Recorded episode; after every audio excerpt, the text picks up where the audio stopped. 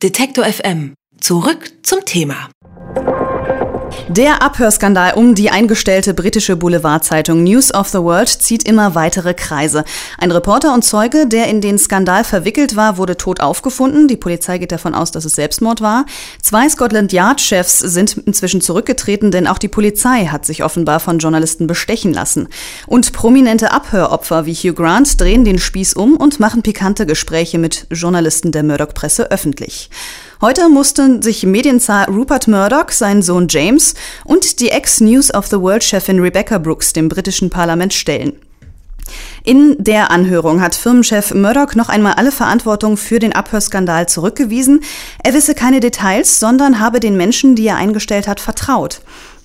Über die Anhörung, die eben zu Ende gegangen ist, sprechen wir jetzt mit Jürgen Krönig, der als Korrespondent für die Zeit in Großbritannien arbeitet. Einen schönen guten Tag, Herr Krönig. Ja, schönen guten Abend. Herr Krönig, ähm, Sie haben die Anhörung, Anhörung verfolgt, sie ist gerade äh, zu Ende gegangen. Ähm, welche neuen Erkenntnisse haben Sie denn ziehen können? Also äh, keine besonders neuen Erkenntnisse, nur dass Rupert Murdoch nach gewissen anfänglichen Schwierigkeiten schon ein bemerkenswerter äh, Typ ist, ganz anders als sein Sohn James, den er ja als Nachfolger vorgesehen hat, war der 80-Jährige nach anfänglichen Startschwierigkeiten, wo er ein bisschen durch die forensische Befragung durch einen Labour-Abgeordneten in die Defensive gedrängt schien, Schwierigkeiten hatte zu verstehen die Fragen oder es war vorgetäuscht, äh, auch Schwierigkeiten hatte die Fragen konkret äh, zu beantworten, äh, gewann er zunehmend an Fahrt, war zum Teil witzig, war zum Teil grantig kurz angebunden äh, äh, und während der, sein Sohn James dagegen glatt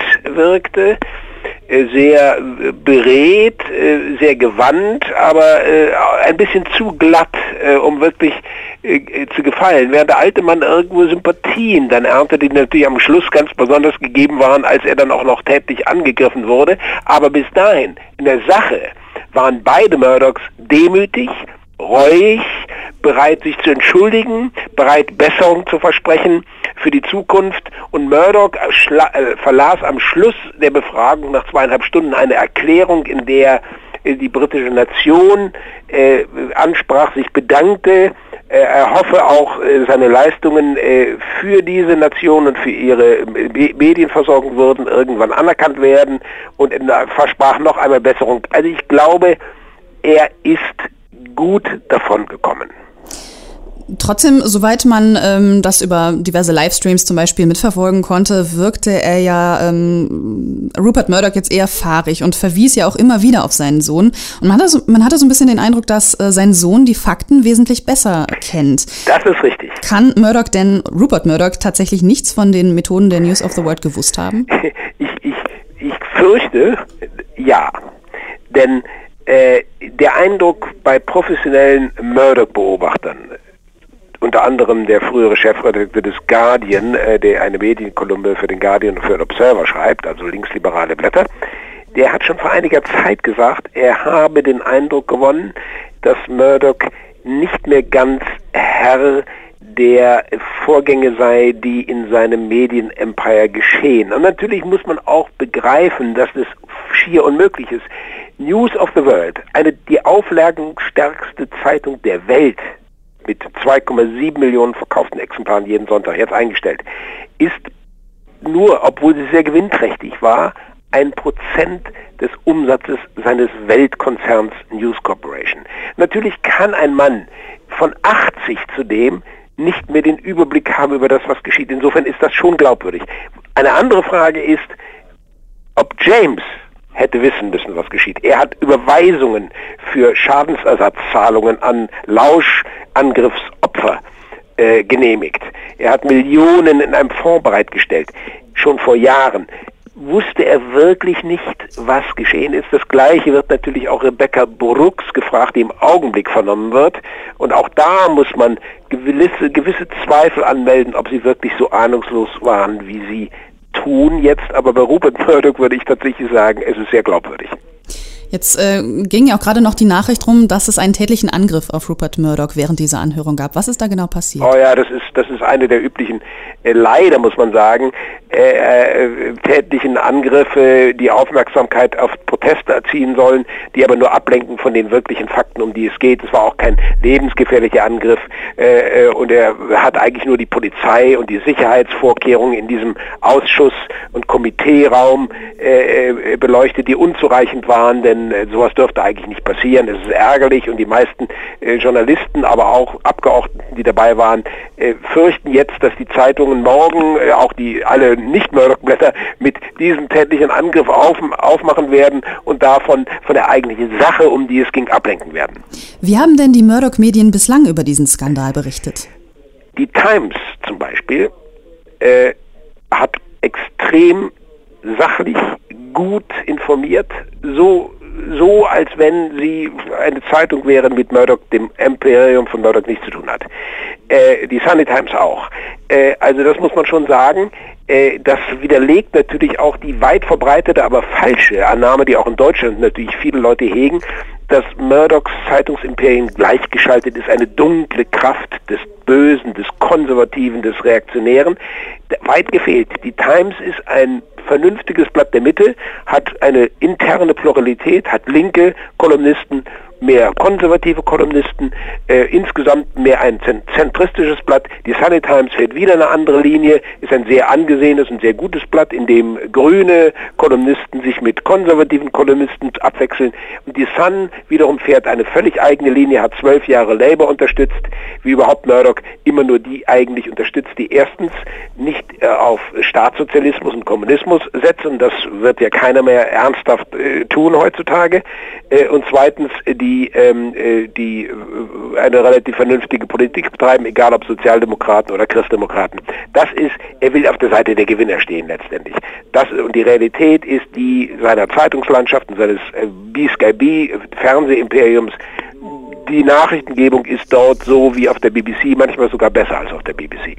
Im Moment gibt es in den britischen Medien ja kaum ein anderes Thema. Halten Sie denn das Ausmaß dieser Berichterstattung zurzeit für Hysterie oder ist es durchaus angemessen? Es ist zum Teil Hysterie, die bewusst geschürt wird von denen, die wünschen, dass Murdoch endlich zu Fall gebracht wird. Äh, äh, zum Teil muss man sagen, ist auch eine gewisse Unfairness dabei. Es wird mit zweierlei Maß gemessen. Beispielsweise hatte der Guardian enthüllt am Dienstag vergangener Woche, äh, dass äh, Lauschangriffe und kriminelle Aktivitäten dazu geführt hätten, dass die Krankheitsakte des Kindes von Gordon Brown, des früheren Labour-Premiers, in die Hände der Sun gefallen seien, des Massenblattes von Murdoch.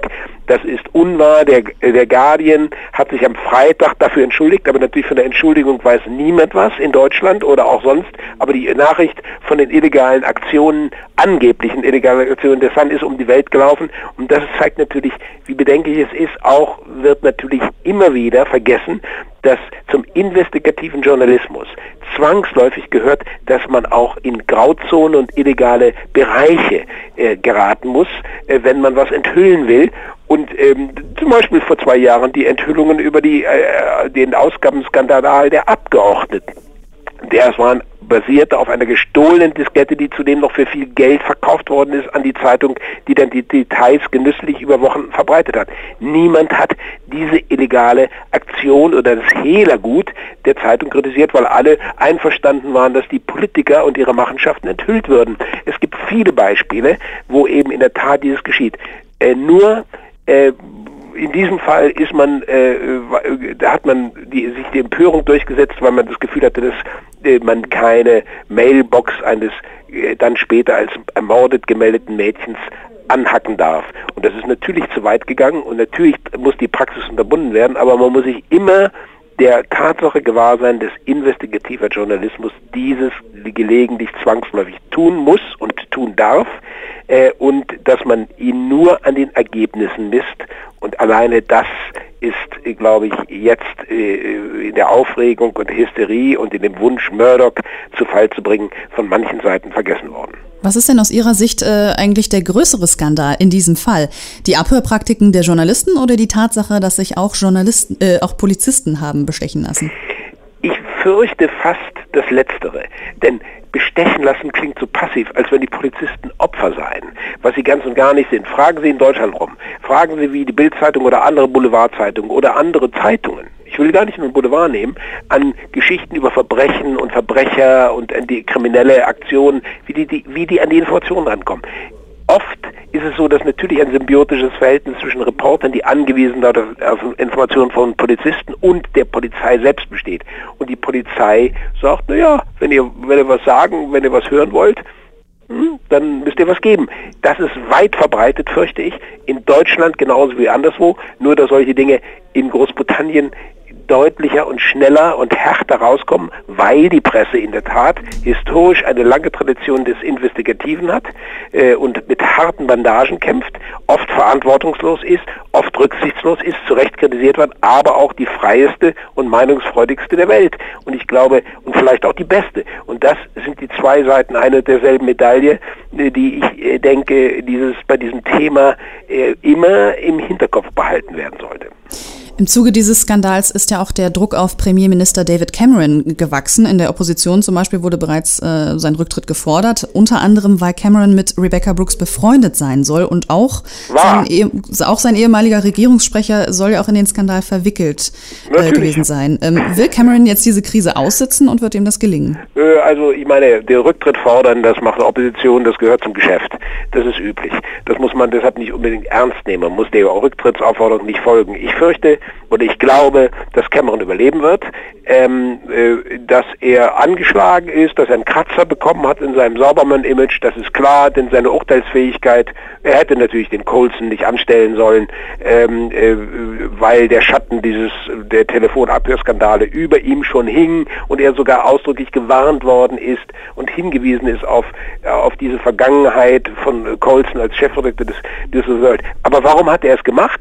Warum hat Blair, Tony Blair, Alistair Campbell, einen, äh, äh, einen früheren Mitarbeiter des Daily Mirror, des linken Massenblatts eingestellt? Weil diese beiden Premiers, wie auch Gordon Brown, der nochmal ein äh, Fall für sich ist, den Kontakt zum Volk wollten einen Mann, der aus der harten äh, Arbeiterklasse stammt. In beiden Fällen ist das war das gegeben. Colson wie auch Alistair Campbell kommen aus der Arbeiterklasse und haben mehr Kontakt zu den einfachen Leuten und wissen, was die bewegt. Und deshalb glaubte auch Cameron, der ja selbst als Toff, als feiner Pinkel aus elitären Kreisen stammt, er könne nicht auf einen solchen Charakter äh, als Mediendirektor verzichten. Man sagt dann äh, Spin-Doktor, aber das ist der, der korrekte Begriff Mediendirektor.